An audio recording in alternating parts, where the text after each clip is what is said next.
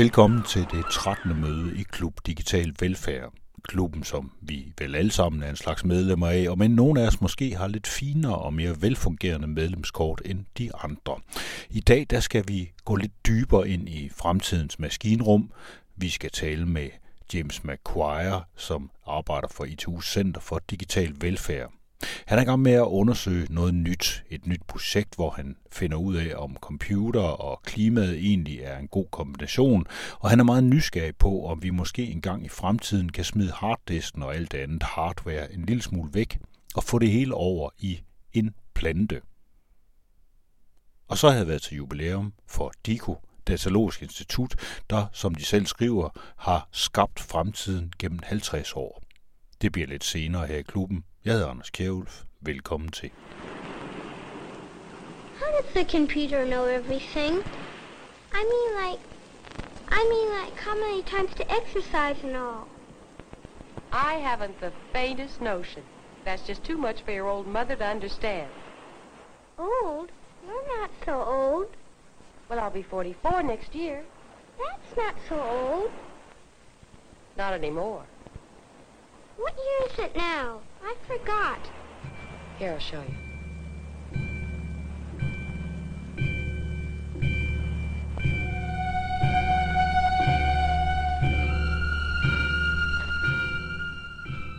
James McQuire er jungt ved Center for Digital Velfærd og sidder disse dage og tænker over fremtidens computere, som måske ikke længere bliver de bokse, vi kender, men planter.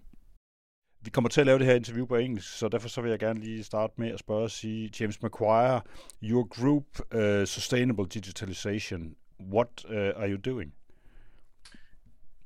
Um, I think we're doing a, a, range of things. Like, firstly, the group is like a transdisciplinary group, which involves people from social science, from computer science, and data dataology, uh, as well as designers who are all kind of like trying to collectively think about the intersection between the sustainability or climate agenda and digitalizing processes. And so we actually really don't know what the term contains right now. So we're gonna we're trying to work on that together. But like as a kind of a uh, a template with trying to think about all the different ways in which digitalization could be more sustainable, and that means thinking about and being critical of all of the the carbon footprint and the waste and pollution that comes from digitalizing process that is a little bit invisible both to the public and to the political class in general and then also in what ways can digitalization actually contribute uh, to helping mitigate some of the effects of climate change um, and there's a lot of enthusiasm in this group of computer scientists who want to think about doing, let's say, for example, artificial intelligence or algorithms in a much more sustainable fashion, or how we could think about uh, the energy consumption of data centers. Uh, and we're all kind of slightly wary of the of the very large claims that are made by particularly the politicians about the ideas that tech or how tech can actually be uh, a kind of a figure that um, I suppose, becomes a placeholder for more complex political discussions that we don't want to have. So I think the um, agricultural agreement we've had recently is a good case in point of that, where two thirds of the promised savings in CO2 is actually going to come from tech. Uh, and we don't really know what tech that is. And we, the tech that they do point to looks like it would never be sufficient. So we are both kind of critical of those positions and at the same time want to embrace uh, what we think digitalization can do as a central kind of like phenomena in our existence that is having all sorts of climate change impacts and sustainability questions arising around that. So the center is kind of tasked with thinking together as a group, also working with external partners in industry to try and bring their problems like real world problems, I suppose one could call them, uh, into a kind of an academic context and see how we can problematize together and work through those um, questions and problems and figure out kind of interesting ways of going forward and also trying to define more clearly what we mean when we say sustainable digitalization if we look at the role of digitalization currently uh, in the pol political space, uh, we have in Denmark politicians like Dan Jørgensen, uh, who actually says things like uh, that uh, that tech is going to kind of we, we are, are, kind of basing our climate politics on tech that doesn't really exist yet. Um, that's also the kind of landscape you're you're supposed to move around in. There's a lot of promises and there's a lot of hope that you could maybe we could take CO2 and pump it in the ground and we can make cows not fart and stuff like that. But if we start at uh, at, at a certain point, which is uh, currently we have all these data centers and algorithms. Uh, do you have any kind of uh, idea on their pressure on the environment currently? Um, if we take data centers as an example, that's something that I've been have researched in and continue to research in, and I'm writing future funding proposals to try and research in. Um, it's a tricky area because uh, it, any sort of interfacing with the big tech companies um, who are in Denmark is very difficult because they're very strong, very powerful, big resource base, and curate themselves in a very specific way. So it's actually very difficult to find out what's going on. Everything is surrounded by non-disclosure agreements and so forth. But what we do know is, of course, the amount of data centers that are here, and there's been a recent spate of announcements in the last few weeks um, around extension. So Facebook building a new data center in Esbjerg. Microsoft have announced three and Schillen. Uh, Google have one in Fredericia and now have bought two, bought land beside that one and bought the right to more land beside that one. Uh, and so we, our estimates are all kind of based around kind of what average data centers do for that. So like that type of data center, what's the average for a Facebook data center or Google? How much energy do they use? So we have a, a sense of like the energy consumption based on an average number of servers. Let's say the data set, the Facebook data center will have an average of about 500,000 servers, which they will they will turn over every three years, which are not recyclable, by the way. That just ends up as waste somewhere. Um, and then the actual energy consumption they do power purchase agreements with different entities in the nordic energy market. So for example facebook have done a big deal with uh, uh, hydroelectric power uh, in norway. But if you talk to the people who run the energy infrastructure grid in denmark um, and it's interesting the ways in which that they in fact have to foot the bill for a lot of the additions to the grid that are necessary to account for such a bulk user like a, a hyperscale data center uh, entity. So the project um, COWI have done a report which uh, maps out three different scenarios for the future, uh, kind of like a realistic, a pessimistic, and an optimistic one about if if the data center industry takes foot in Denmark in the way it seems to be doing, and in the way that the uh, powers that be would like, then there's a sense that it will be like 25% of the Danish grid will be going to uh, data centers. Um, so 25%. Yeah, yeah, that's that's like one of one of them. That's like the middle prognosis. The question is like, what's the effect of that? I mean, there's all sorts of effects that are like one could call infrastructural. Again, it's about what cost, what deal are they getting for this? What cost are they paying? Um, who is paying for all the additions to the infrastructure? Um, and then also the question of like what are what are the climate effects of this? And they will say well none because it's renewable energy. They have a purchase power agreement. But of course there's many ways of being very critical of that. And it just i mean but it only also isolates co2 as the problem uh, of our times. And that is of course a central problem. But there are other questions around environmental impacts. So for example if you have huge um, reservoirs in Norway, what's happening up there. I mean, I myself, I, I did uh, my PhD in Iceland, uh, around geothermal energy, but I also was paying a lot of attention to the debates around uh, hydro energy, and it's super destructive in many different types of way. But the, of course, the the um, tech companies try to one could say cut away all elements of the environment that one could talk about and focus on carbon um, but they don't, of course, focus on the ways in which the renewable energy industry itself is based in particular carbon extractive logics. So, for example, Iceland again is another, another case in point of that. Geothermal energy extraction is one of the, uh, uh, uh, I suppose you could say, has the least effect carbon impact um, of all of the renewable energies, but it's saturated in carbon uh, logics in the ways its finance model works, in the ways its planning and development, and the ways it thinks about what will happen after the project is gone, all of the ancillary work that's done around it, the technologies that they use. None of that is measured. So the what we're getting is a very, very reductionist and simplistic way of thinking about the effects that these are having on the environment. And, and I suppose critical work in that area, which is something that I do and many others do in social sciences and media studies, um, to think about that. I mean, there's a lot of work been done in media studies about the cabling that goes across the bottom of the sea that's necessary to connect these data centers up, the amount of resources and energy, and how that how these cabling projects change localities where they move around the world. Um, and it's not really a huge surprise that these uh, entities uh, negotiate with countries who are, I suppose, smaller than them in economic uh, muscularity. Tech er løsningen på klimakrisen, lyder det konstant. Vi skal opfinde nye teknologier og regne os videre, men efterhånden som datacentre skyder op, så udgør de i sig selv et problem. De bruger nemlig enorme mængder af energi. På længere sigt, der vil 25 procent af alt dansk strøm gå til at drive datacenter for Facebook, Google og Apple. Men til gengæld, siger de alle sammen, at de bruger grøn energi. Men findes den slags overhovedet? one of the things, if you take uh, the the the, uh, the part, a thing like um, a company like Google keeps saying that uh, we only use uh, green energy, uh, so it's not we don't have a climate problem. They actually celebrated themselves saying that now all their data centers run on green energy. Uh, are they what what what's the kind of do do you think that are, are they right about that that that everything they're doing is kind of green?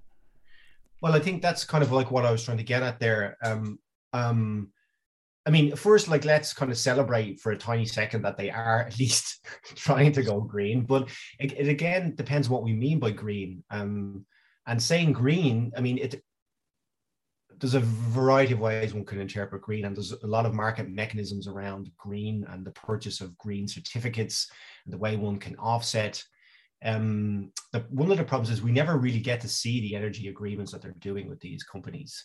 Um, and so it's very hard to know exactly like what the basis of it is. I mean, again, if you take, it depends on which renewable energy source they're using, and they're all different, and they all have different problems. Again, in Iceland, you're producing geothermal energy, but you're in Iceland they were producing man-made earthquakes at the same time. That's what one could call an externalized environmental consequence that doesn't get talked about. In Norway, uh, the problems that they're having with uh, hydroelectric power and the, the damming of areas. Uh, wind is a little bit different. There's a less resistance to wind and like the environmental impacts of wind, depending on what level of detail one wants to get involved in. But I suppose the, the, the claim for green is is um, it's become so broad now that the lack of specificity makes it open to criticism on many fronts, but it's a form of criticism that's not grounded because it's hard to know what's going on. That's also a clear part of the strategy, which works very effectively for them. I also keep thinking about the pro proportions into this because uh, they may use green power, but they're also using a lot of energy, meaning that uh, this energy might be used somewhere else, for example, in heating or something else. So, so they they are also they're using more energy. It may be green, but they're also kind of taking that away from other people or other purposes in, in some sense. Yeah, I mean they're expanding the energy grids in which they operate, and they're they're using up the green capacities for themselves, which means that other, unless the grid keeps expanding, which it can't, because I mean it's you know these things were des- designed a long time ago and they're they're con- constantly added to but it's very expensive and it's very difficult to transform them in any significant way that was maybe double or triple or quadruple their output um, but so that does so that's also the question of like what it does i mean in some ways proportionally makes the average danish citizen's energy consumption a little bit more black and or reduces the possibility for all other types of uh, energy initiatives that we might have. This is why we're building an energy island, because this is the, one of the only ways that we can uh, think about expanding the energy capacity that's needed for these data centers, and at the same time then try and export energy to other countries. And that in and of itself is a very um, ambitious, I suppose, would be a nice word project. Um, yeah, so. Tech-giganterne bruger vores kvoter af grøn energi, og vi andre er nødt til at bruge den der sorte energi. Sådan er det, og det er åbenbart derfor, vi nu bygger en energiø af vindmøller. Det er den eneste måde, vi kan holde trit med det her stigende forbrug på, siger altså James Macquarie. Men der er et sært lille lys forude. Måske kan vi bruge planter som datacenter i fremtiden. Yeah, so I mean, um, part of my work from data centers comes from an interest in data storage in general as a kind of a a contemporary social cultural phenomenon. Like the data center is in some ways what you could call like a it's an archive which is also a dumpster right we and this is get, just to make a little small segue back to where we were we don't think about like how about we uh, actually just think about our consumption of technology and the uses of data and maybe sustainability might also incorporate not just energy but thinking about our data practices in such a way that these entities don't necessarily have to become places where we dump um, the vast majority of our, our social cultural memories i suppose um, so, I mean, in that regard, then silicon has challenges as an energy storage device, uh, as a data, excuse me, a data storage device, um, in that its capacity limits will be reached in the not too distant future, uh, kind of a possibility we never ima- ima- imagined could happen. So, as data exponentially grows, what how do we continue to store these amounts well what we're seeing is data hyperscale data centers are one solution but they are just so the scale, I mean, the word hyper is kind of interesting, right? It, kind of like indexes like a, a frenet, frenetic approach. Like it's not something you can contain. Um, so the scale is huge, and the scale of that, again, in terms of land and the resources we've talked about in terms of energy, but also just bureaucratic resources to try and organize these projects are huge. The financial resources, etc. Um, so there's speculative there's research on the kind of like the cutting edge of what you could call second generation biotechnology companies where they're looking at the idea that uh, we actually have a storage mechanism it's called evolution right or more specifically dna as a set of acids that stores biological information and has done so amazingly successfully over the course of I don't know the four the four billion four and a half billion years of the planet um, and so one question was like, well, what ha- what would happen if we could move from storing in silicon the ones and zeros of silicon into storing the acid base of bio- of DNA? So how could we think about some sort of convergence or translation between bio- uh, digitalized data, ones and zeros, and acid or biological data? And that's the, the question that is like, how does one translate that? So, I mean, the best way to think about this is a kind of a very simple example I've heard a few times which is imagine you had your potted plant on your desk. What would it be? What would it mean if you could upload your family photographs into that plant? And so that's the translation device there. How could you translate digital data into bio uh, sequences? And it's kind of fascinating, and there's loads of different things about that. I mean, the actual just sheer audacity of thinking that we could do that is really interesting. Um, the technicalities of trying to take um, uh, digital data and translate it into living organisms. Like, for example, some of the this is like really at the forefront of again biosciences, and but all the big tech companies now have research labs.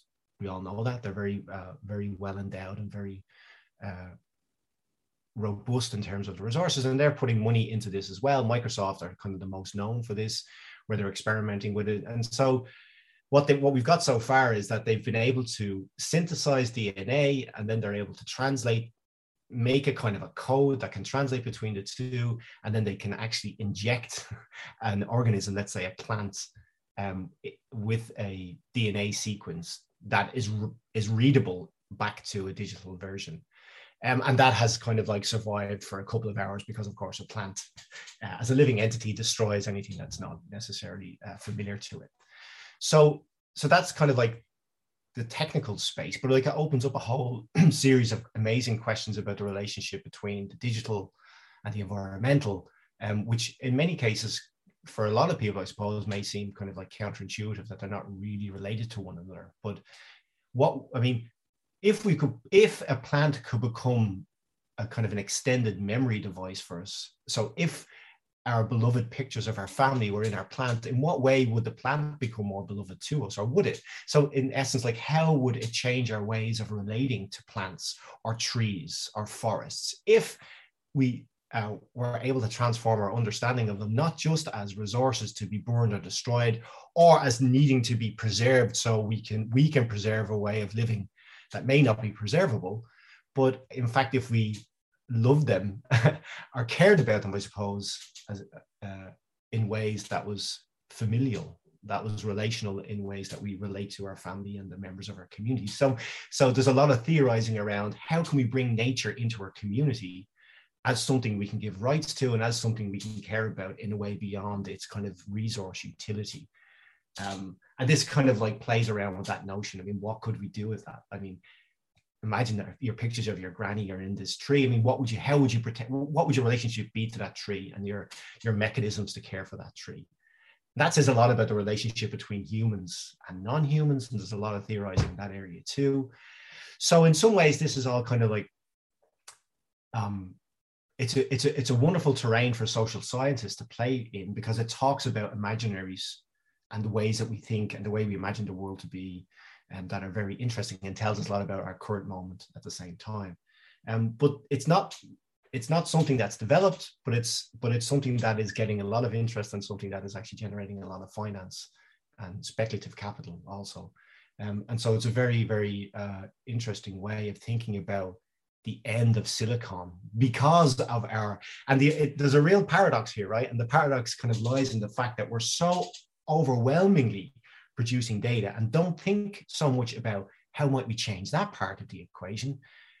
And that's leading to huge environmental resource loss. And so our answer is to reboot the environment in a way similar to the data consumption uh, instead of maybe thinking about an easier option which might be to change some cultural patterns um, about data consumption and tech use. But maybe that's not the case. Maybe it's not easier to think about changing cultural patterns around that as it is to think about amazingly technical uh, interventions in human non-human relationships.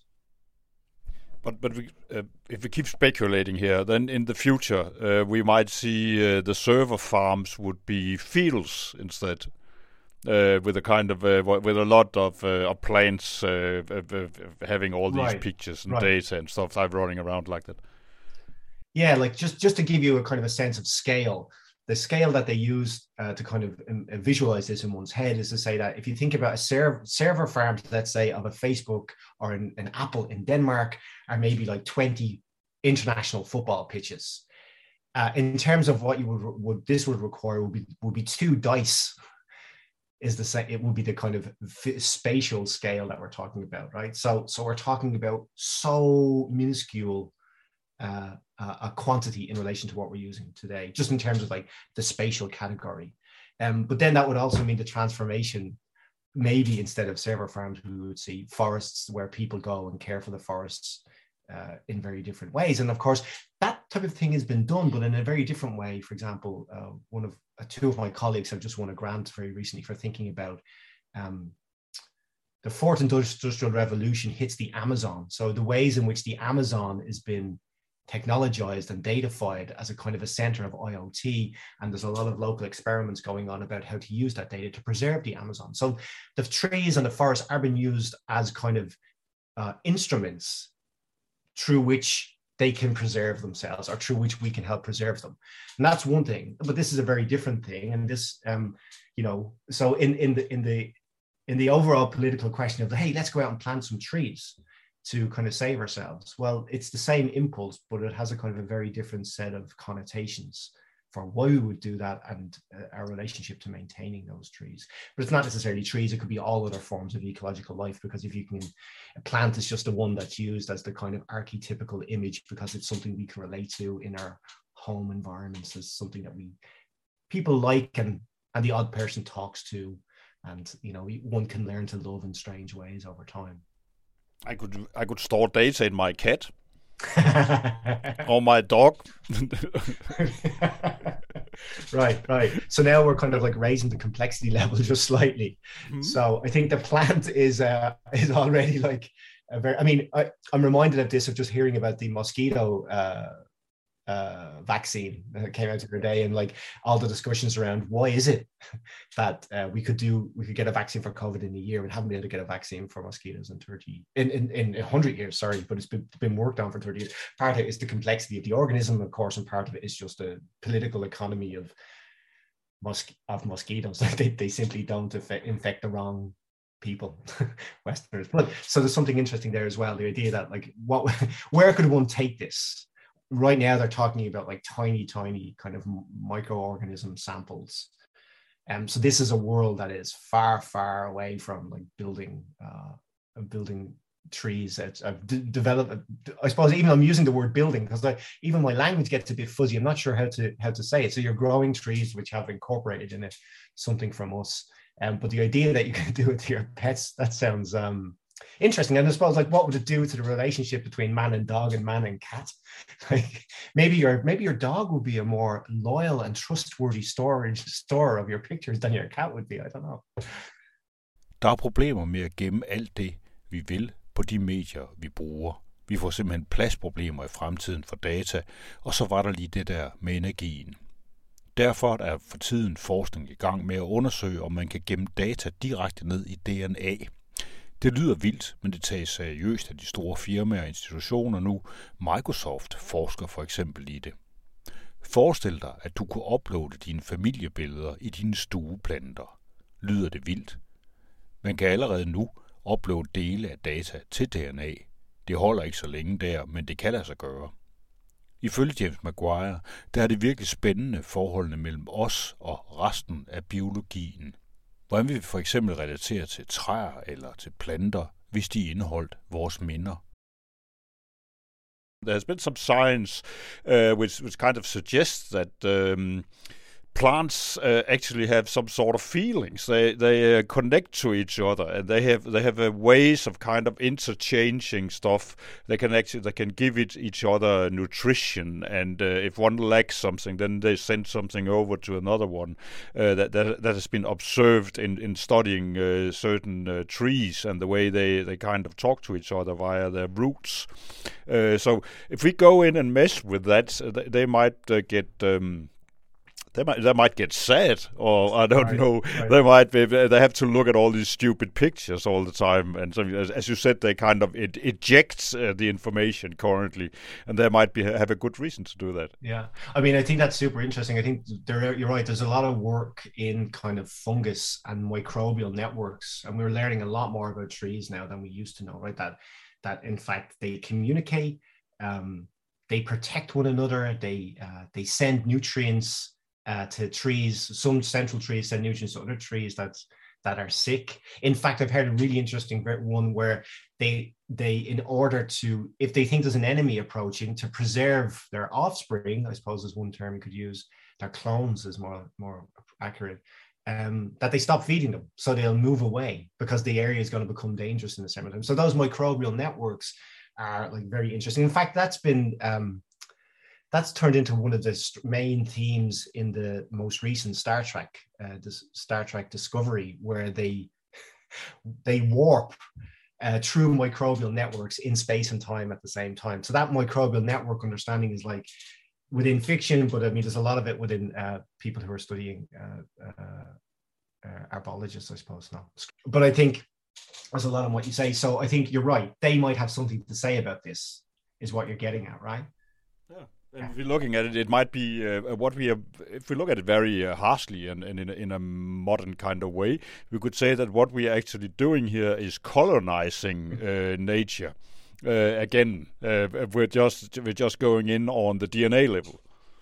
Right, and I think that's a great uh, point of critique. And I mean, it's it's actually kind of perverse because one could say that you know big tech is colonizing our digital worlds and you know and not asking our permission to do all this. And then by extension, as a form of alleviation to that, without changing cultural patterns, the, the way that our kind of technologized our techno, technological solutionized brains work is to actually go and do the next thing, which is to colonize. I mean, we have colonized nature in all sorts of ways, right? Um, and that's part of the problem of climate change. But this is a very di- different way of doing it, which I think is more fundamental in, in terms of the limiting the limits of our capacity to understand what's around us. Um, and so might, might that is could we think about that as a nano form of colonization? I think the answer will be yes. So the question is like, would you have trust that even if we could do this, would it be something that we would want to do? I mean, maybe there are other places we can look. I think is that your question prompts me to think maybe we should be looking elsewhere rather than this. But um, I still think it's a super interesting set of uh, it's not just experiments. It is experiments, but it's it's um, a whole network now that's revolving around this that tells us a lot about the predicaments we have through the predic- through the ways we imagine we can find solutions for those predicaments. Hvad nu, hvis jeg kunne gemme mine data i min kat? Eller i sidste instans inde i mig selv?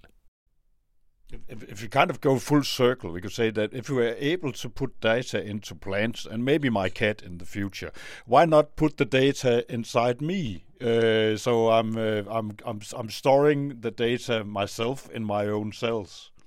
Yeah, I mean, you know, there's a lot of very fun stuff out there around this kind of like cultural imaginary of, you know, transhumanism and you know, um, effectively that everything is just data and the body is a shell that we a carcass that we dethrone every generation and get a new one. Um, so i mean yeah i mean those imaginaries are already out there but i mean it's not it is done a little bit different. There's always like some capsule right that holds all the data rather than the data becoming you. I mean we are already data. Yeah. so in, in, in, in one way we are we are going total full circle on this it, it will probably end up saying we are okay. We are able to manipulate human DNA too, so we can actually store external data inside again. But we are already doing that. Yeah, I think like like you know yeah, yeah, right, right. So like you'd be talking about not needing that translation anymore because you would just do away with digital data completely, and you'd be in some sort of like more kind of like cybernetic you know dystopic world where in fact our dna as biological data is at the same time other forms of data. Um, and one could only imagine how we would start thinking about the circulatory system or blood or whatever i mean or gene banks. I mean there's a whole series of kind of crazy speculations around that. But i think i mean um, for me it, it, this type of project or thinking about wanting to research this is about asking questions about currently the people who are at the forefront of, of, of scientific experimentation, which is very interesting in of itself, but also of capital um, and the intersection of those two things in, in bio, biotech is, is super interesting. But it kind of like allows a light, it allows it allows for a kind of a humorous relief on all of the questions that plague us about why we're in these predicaments today. And in fact, the very complex entangled ways that we will try to fix this problem with a solution that in fact its logic originates from the source of the problem itself rather than doing something different right? Like how about we change the concept of property? That might be a better way than trying to change the nature of dna how about we do things more collectively? How about we change the way that we produce data? How about we do local green sustainable data initiatives in people's homes. Like, let's go hyper local for data and not just energy. You know, there's so many imaginative ways out there that that are on the fringes and are looked at by interesting collectivities and are looked at by researchers, but have no traction of any significant level. Um, so the kind of like the fantasists who are not part of the political project, and I would include the likes of Elon Musk and Jeff Bezos and some of them are flying to the moon and some of them are going into dna right? So there is that kind of like similar pattern of like escapist methods into kind of like uncharted territory whether it's outer space or the dna sequences of of biological entities. So there's a lot of interesting things to think about around those efforts without necessarily supporting the efforts in themselves or or or not find or without necessarily uh, supporting the the efforts in themselves, but at the same time, then being kind of very clear minded about where some of these things could lead. And you have very astutely kind of mentioned some of them there. But in general, we are in a situation where uh, people, where the politicians, they want some sort of tech solution uh, on the climate problem in general. Where do you see what what what kind of um, how do you see the trends currently in, the, in this? What, what what are they kind of leaning towards? Yeah, I mean, I think it's kind of a little bit dispiriting. Um, I mean, the Danish context is the most familiar to us. Um, the ways in which tech is again consistently used as a kind of a placeholder for what we would call things we cannot figure out. And these things we cannot figure out are relationships in the political setting. So the relationships between the agricultural sector and the different political parties is as such that we do an agreement because we all want an agreement, but that agreement is an agreement to re-agree in a year's time. and the re-agreement is up for grabs. And the solutions are tech. So tech is just kind of like some conceptual placeholder for a lack of um, collaboration or collect collective engagement, or maybe a stymieing of the political system that actually is so locked into its own forms of logic that it doesn't really know anymore how to break free of those. And that's been articulated by many a thinker. But in terms of like the specific the specifics, um, well, I mean, what they, I mean, if we if we move away from like the crazy geoengineering solutions, which on a planetary level have been kind of mobilized um, by many entities, uh, and think about like what are the current, what's the current space of technology where we could find possible solutions. One of them is carbon sequestration. It's been kind of bandied around as like the next best thing, and it's a great idea, right? That we we both uh, in whatever energy capacities we have, we take the carbon out of the air, or we take we generate devices which takes the carbon out of the air. Some of them are about building mechanical trees that could do that. And then we store that carbon somewhere, usually in underground reservoirs. And um, I've done a lot of work in Iceland. And while I was doing my PhD there in geothermal energy, I was also in conversations with people who worked for the energy company and at the same time were involved in this Carbfix program. And they have been one of the countries that have had most success on that front. But um, the, the scale of the endeavor is nowhere near being a solution to the problems we face. I heard um, a researcher give a talk where he said, trying to fix the trying to withdraw CO2 from the environment through carbon sequestration is the analogy he uses is it will be like trying to empty the Titanic of water through a thumbnail. So we're talking about the amount of carbon that they could take out of the atmosphere in Iceland would be worth three seconds of global carbon production. So it's not just that we're, we're not close, we are in infintef- infinitesimal space. We are so far away that, in fact, it becomes almost ridiculous to think of it as a solution. I mean, of course, we should keep working on this, and it's really interesting, and they are making progress. But again, the time compression of the problem is the problem. This is normal business. Normal temporality, as usual, doesn't work. And this is the way the political system works, where we can talk about these things, we can hook into a technology, we can invest in it, and we can wait 20 years for it to mature and scale up. And we've done that with wind and we've done that with solar. That's been very successful, but we've been working on those since the 70s. So carbon sequestration is not going to work. So why are we? Why do we keep talking about it? And that's part of again, I think, some sort of uh, political. Um, it's political. It's the political management of an issue through a set of logics which doesn't understand the compressed nature of the problem or the compressed time. Mange tak til James Maguire, adjunkt på Center for Digital Velfærd på ITU og leder af afdelingen for Sustainable Digitalization. The world of tomorrow will be as cold as sunlight tuned through photochromic windows.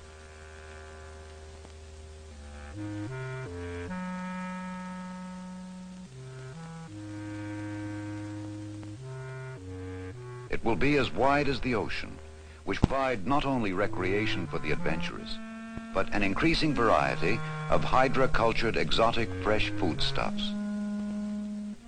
For 50 år siden, der kom datalogien til Danmark, da Peter Nauer definerede begrebet datalogi og grundlagde Datalogisk Institut på Københavns Universitet, det vi i dag kalder for DIKO.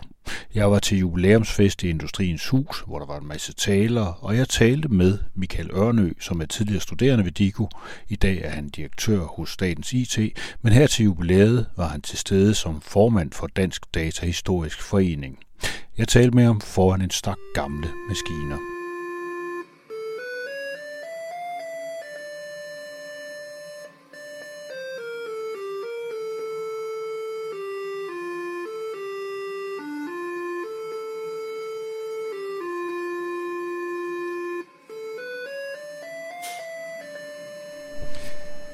Michael Ørne, du står her i dag for Dansk Data Historisk Forening øhm, her på det her arrangement, som, hvor vi fejler den danske computers, øh, hvad hedder det, stedværelse her i verden de sidste 50 år. Øhm, kan du fortælle lidt om, hvad der vi står og kigger på? Der er en udstillings, øh, I har nogle forskellige maskiner stillet Ja. op. Vi har taget forskellige ting med, øh, og i virkeligheden er vores tema øh, undervisning på DICO midt 80'erne. Så vi har en øh, regnecentral Piccolo med, øh, som øh, blev brugt til øh, at lave opgaver for de studerende midt 80'erne. Og vi har taget lidt af de lærebøger med, øh, som, som vi brugt.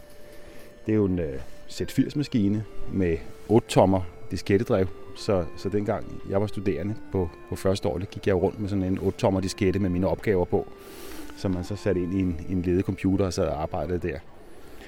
Så har vi en øh, emulator med af, af Danmarks øh, anden og første serieproducerede computer, den der hedder Gear. Vi har i foreningen et kørende eksemplar, øh, og den er ret besværlig at flytte. Den øh, fylder mere end en kollegelejlighed, tror jeg. Øh, så derfor har vi en emulator, øh, og til den har vi sat øh, formodentlig Danmarks første computerspil, som hedder NIMBY, som er sådan et øh, tændstik på rækkespil, hvor man spiller med computeren. Og øh, vi har så emuleret den skrivemaskine, der er på konsollen, og det konsolbord. Øh, så det er sådan et eksempel på meget tidlige dage, og, og i virkeligheden det første computerspil. Vi har lige lagt faktisk en YouTube-video på i dag, hvor vi har en lille film om, øh, om Gears jubilæum. Øh, så det kan være, at vi lige kan sende et link.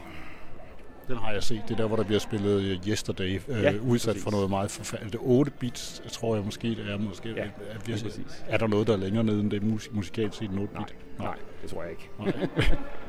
det, det er nu udgave af Yesterday, som virkelig er langsom. Ja. Jeg. Man kan godt følge med. Jeg kan også se nogle andre sådan klassiske ting, der ligger på bordet. Udover de her bøger, så ligger der nogle øh, HP-lommeregner, som jeg i hvert fald kan huske var meget attraktive, ja. dengang jeg var ung. Hed du også sådan en? Ja, altså det er mine egne, øh, som jeg lige tog hjem fra skrivebordet. Jeg bruger dem altså stadigvæk. Øh, det ene det er en HP16C, som, øh, som jeg købte, da jeg læste på DIKO. Den kan jo regne hexadecimalt og, og med forskellige ordrepræsentationer og sådan noget. Dengang var undervisningen jo altså meget binær. Øh, det, man var helt nede i, i bunden af, af CPU'erne og, og arbejde. Og den anden er en HP41 CX. Øh, jeg startede oprindeligt med at læse kemi på DTU, og øh, ankom med min Texas Instrument til i 59. Og det kunne jeg godt se. Det var ikke en vogue ude på, på højskolen at have en Texas-maskine. Så hvis man ligesom ville være ind, så skulle man have en, øh, en HP-lommeregner. Øh, og den er der blevet kodet øh, rigtig meget på. Det var jo billigt, må man sige, selvom den ikke var billig. Altså dengang var en computer jo ikke noget, man kunne, kunne købe som, som almindelig menneske. Og så kunne man starte med programmerbare lommeregner og øve sig i at programmere der. I 1970 grundlægger Københavns Universitet det første datalogiske institut i Danmark, ledet af professor Peter Nauer, Danmarks eneste modtager af Turingprisen, datalogiens svar på Nobelprisen. Datalogisk Institut på KU, også kendt som DIKU, startede i en kælder under H.C. Ørsted Instituttet, men er siden vokset stødt til i dag, hvor kan fejre 50 års jubilæum med over 200 medarbejdere og ca. 1200 studerende inden for en bred vifte af datalogiske discipliner. DIKO indgår i flere tværfaglige partnerskaber med andre forskningsmiljøer, virksomheder og offentlige institutioner end nogensinde før, fordi vi tror på, at de bedste resultater skabes i samarbejde. Ved at hjælpe med at løfte andre fag, løfter vi vort eget. Det er derfor, vi siger, at vi har skabt fremtiden i 50 år, og det bliver vi ved med. Derfor er dagens fejring heller ikke en historisk fejring, men i høj grad et kig fremad. Vi har samlet førende kræfter på området, som vil inspirere os og give os deres bud på, hvad de næste 50 år vil bringe. På vegne af DIKU og DI Digital, velkommen til 50 år med datalogi. Det, der er interessant at kigge på, nu ved at du sidder jo også i Statens IT, så du skal være helt præcis i den her sammenhæng, så er det jo interessant, at Danmark jo der for 50 år siden faktisk havde relativt mange ting, der blev produceret her i landet, øh, der blev programmeret ting, der blev lavet egne ting. Hvor er det blevet af alt det her? Jamen, jeg tror, at, at, at øh, mange af de der pioner-ting, der har været i Danmark, altså både på, på hardware-siden, men måske især på, på software-siden, med, med programmeringssprog, øh, jamen, som tingene har, har udviklet sig, så det er jo gået hen og blevet commodities. Øh, altså, det er jo lidt ligesom at sige, øh, hvad ønsker du dig til en ny version af Word? Øh, ikke, ikke rigtig noget, for den kan ligesom det, den skal kunne. Og så er den gamle version af Word. Ja, præcis. For guds skyld ikke en ny. Og det er flyttet rundt på knapperne. Øh, nej, så man kan sige, at, at, at, at arbejdet med teknologien har rykket sig til nogle andre niveauer. Øh, altså, hvor, hvor, hvor vi jo, altså i min verden jo har fantastiske virksomheder, altså som Therma, Systematic, uh, Company osv., uh, som, som er det nu, pionerende var dengang. Men, men der er ingen grund til at sætte sig ned og opfinde CPU'er lige nu. De er der jo ligesom. Uh, Hvad med et nyt dansk styresystem? Det tror jeg nok er, er noget, der begynder at minde lidt om illusion. Uh, jeg tror, der er, der, er, der er mange gode muligheder. Også, uh, også hvis man vil køre open source osv. Det kommer ikke til at ske. Altså, jeg tænker, at der er jo det her begreb, der er faktisk lidt op i tiden, digital suverænitet. Ja, altså jeg må sige, øh, jeg forstår det godt. Øh, jeg betvivler realismen øh, i, i projektet. Det kommer, det kommer vi aldrig til at få igen. Det vil nok ærgerligt. Når man kigger på den der Piccolo-maskine, den, den var der jo også rigtig mange øh, forhåbninger til dengang. Jeg mener, den gik ned sammen med regnecentralen, hvis jeg, hvis jeg har ret. Det er det ikke det, der var historien på det? Jamen, øh, den øh, blev jo øh, rigtig meget udbredt i skolevæsenet, øh, og man havde jo datalogiundervisning øh, i skolerne. Øh, hele forløbet omkring at lære at programmere i Komal, som jo faktisk opstod på Tønder Seminarium og Aarhus Universitet i sammenhæng, lavede en forbedret udgave af Basic, som var noget råd. Øh, så lavede man Komal, og det fik jo en kæmpe udbredelse i, i Danmark og resten af verden. Øh, og, og der blev lavet datalogiundervisning i folkeskolen på, på de her øh, picoloer. I øh, noget, der minder om 81-82, der slog IBM-PC'en igennem. Øh, og det utrolige, det spændende ved IBM-PC'en var jo, at det var første gang, IBM lavede en computer med komponenter, de ikke selv havde opfundet og fremstillet. De gik ind og brugte standardkomponenter, CPU'er for Intel, øh, chipset osv., Øh, og så var de sådan relativt åbne omkring specifikationerne, så det var ret nemt at kopiere. Øh, og så har de fået et eller andet mystisk firma i Seattle til at levere et operativsystem, der hed DOS, øh, som så fulgte med computeren. Og det betød jo, at, at det blev pludselig en platform, fordi den blev kopieret. Compaq opstod, øh, HP lavede PC'er, og der kom alle Bambus PC'er. Og pludselig havde du en masse maskiner, som kørte den samme software. Øh, og det skaber en helt anden situation, end den der var før hvor der var mange forskellige mikroer, øh, men de var alle sammen forskellige, og, og man kunne ikke køre de samme programmer på dem alle sammen. Så, så åbenhed med IBM-PC'en omkring spækken skabte i virkeligheden en platform, som skabte et marked, som skabte den udvikling, som jo på mange måder ligger i bunden af alt, hvad vi laver i dag. Jeg, jeg kan huske det også i den grad. Jeg kan også huske at programmere det. Vi havde øh, datalærer på gymnasiet dengang. Det var der blev vi undervist noget. Jeg tror, det var noget Pascal, faktisk, vi skulle sidde og kode i på det tidspunkt, hvor vi sad og lavede lykker og sådan noget dengang. På nogle meget store maskiner med øh, grønne tegn ja. dengang. Det, der jo skete med, med øh, regnecentralen, det var, at, at de uh, satsede på at køre det operativsystem, der hedder CPM. Øhm, og det vil sige, at de programmer, du havde købt til en IBM-PC, kunne du ikke køre på en regnecentralmaskine. Så, så i virkeligheden så blev regnecentralens satsning på, på øh, personlige tomater altså dræbt lidt af, at man havde den, det forkerte operativsystem. Offer for inkompatibilitet. Ja, det kan man sige. Ikke? Altså, øh, det handler jo super meget om at, at gøre ting tilgængelige, øh, og, og bliver, ting, bliver IT-ting mystiske øh, og svære at bruge, så løber vandet derhen, hvor, hvor tingene er nemme og billige. Ikke? Det ser man jo i rigtig mange sammenhænge. Ikke? Mikkel Hippebro vil i dag sætte fokus på, hvordan vores digitale infrastruktur hastigt har erstattet fysisk infrastruktur, som har skabt et behov for en global sammenhængende digital infrastruktur, der kan overleve i århundreder. Giv en hånd til Mikkel Hippebro.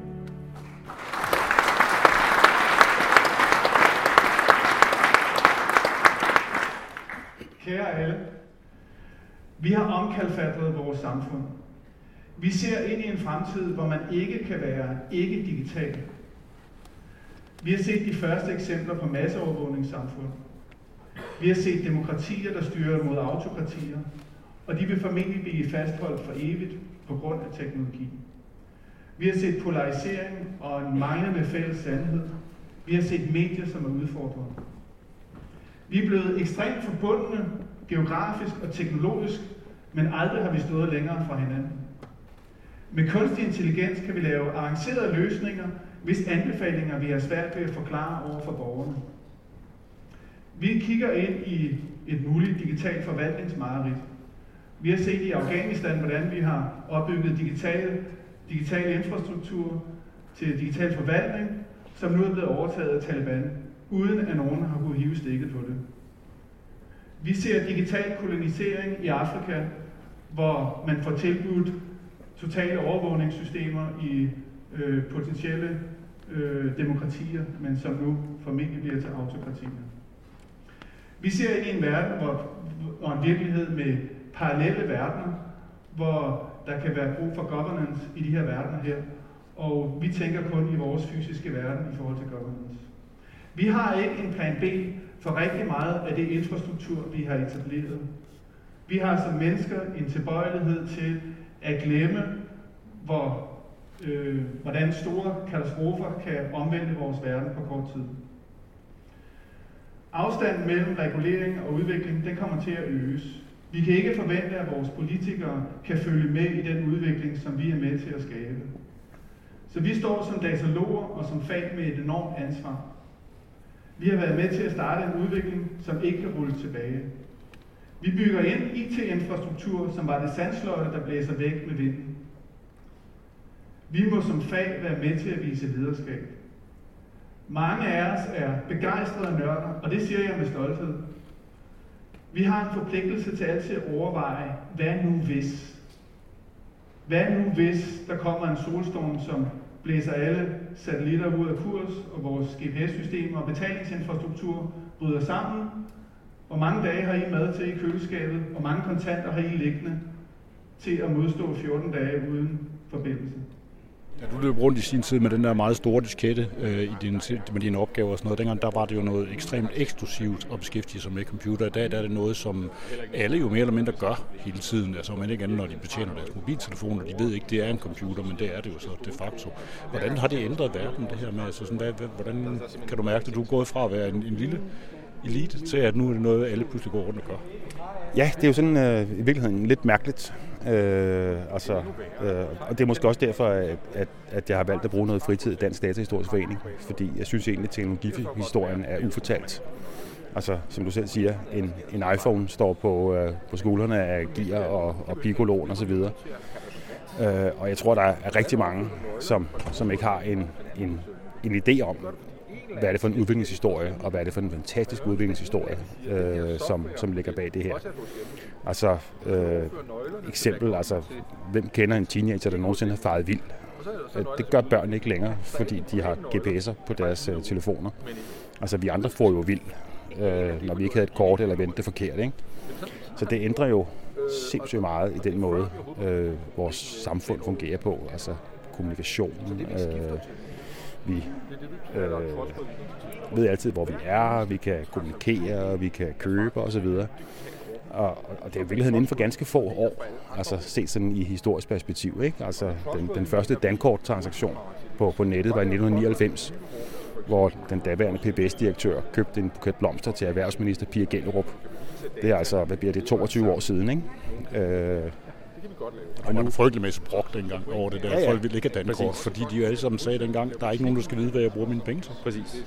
Præcis, ikke? Og, og nu øh, har vi været igennem en, en corona-periode, øh, hvor folk har arbejdet hjemme og, og handlet på nettet som aldrig før og sådan noget. Og man kan jo spørge sig selv, hvor, hvor havde vi været henne øh, i sådan en epidemi, øh, hvis vi ikke havde haft øh, vores, vores digitaliserede samfund på, på godt og ondt.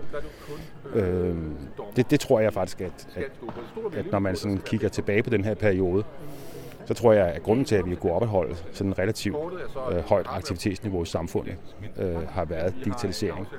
Jeg tror, hvis du havde købt et sommerhus i Spanien under coronaen, øh, så tror jeg ikke, det var blevet tinglyst endnu.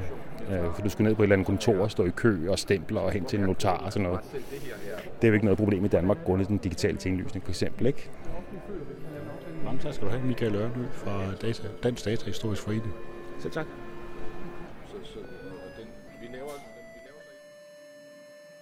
Den meget alvorlige taler her i indslaget, det var som en Mikkel Hippe Brun, som er CEO for firmaet TradeShift, og ellers så var det Michael Ørnø, direktør for Statens IT og formand for Dansk Datahistorisk Forening, der så frem og tilbage på computeren og sin egen studietid hos Digo. Tillykke med jubilæet Digo herfra. And so, an era that began 500 years earlier with Copernicus and Galileo ends as the first astronaut takes his first halting steps onto the shores of the moon. and begins a new age of man. Det var, hvad der kunne blive plads til i den her uges Klub Digital Velfærd. Jeg hedder Anders Kjævel, for jeg minder som sædvanligt om, at maskiner er lavet af mennesker, og computer er programmeret af mennesker, og at selvom noget virker køligt og nøgternt og retfærdigt, så gemmer der måske et menneske indeni, som er helt anderledes.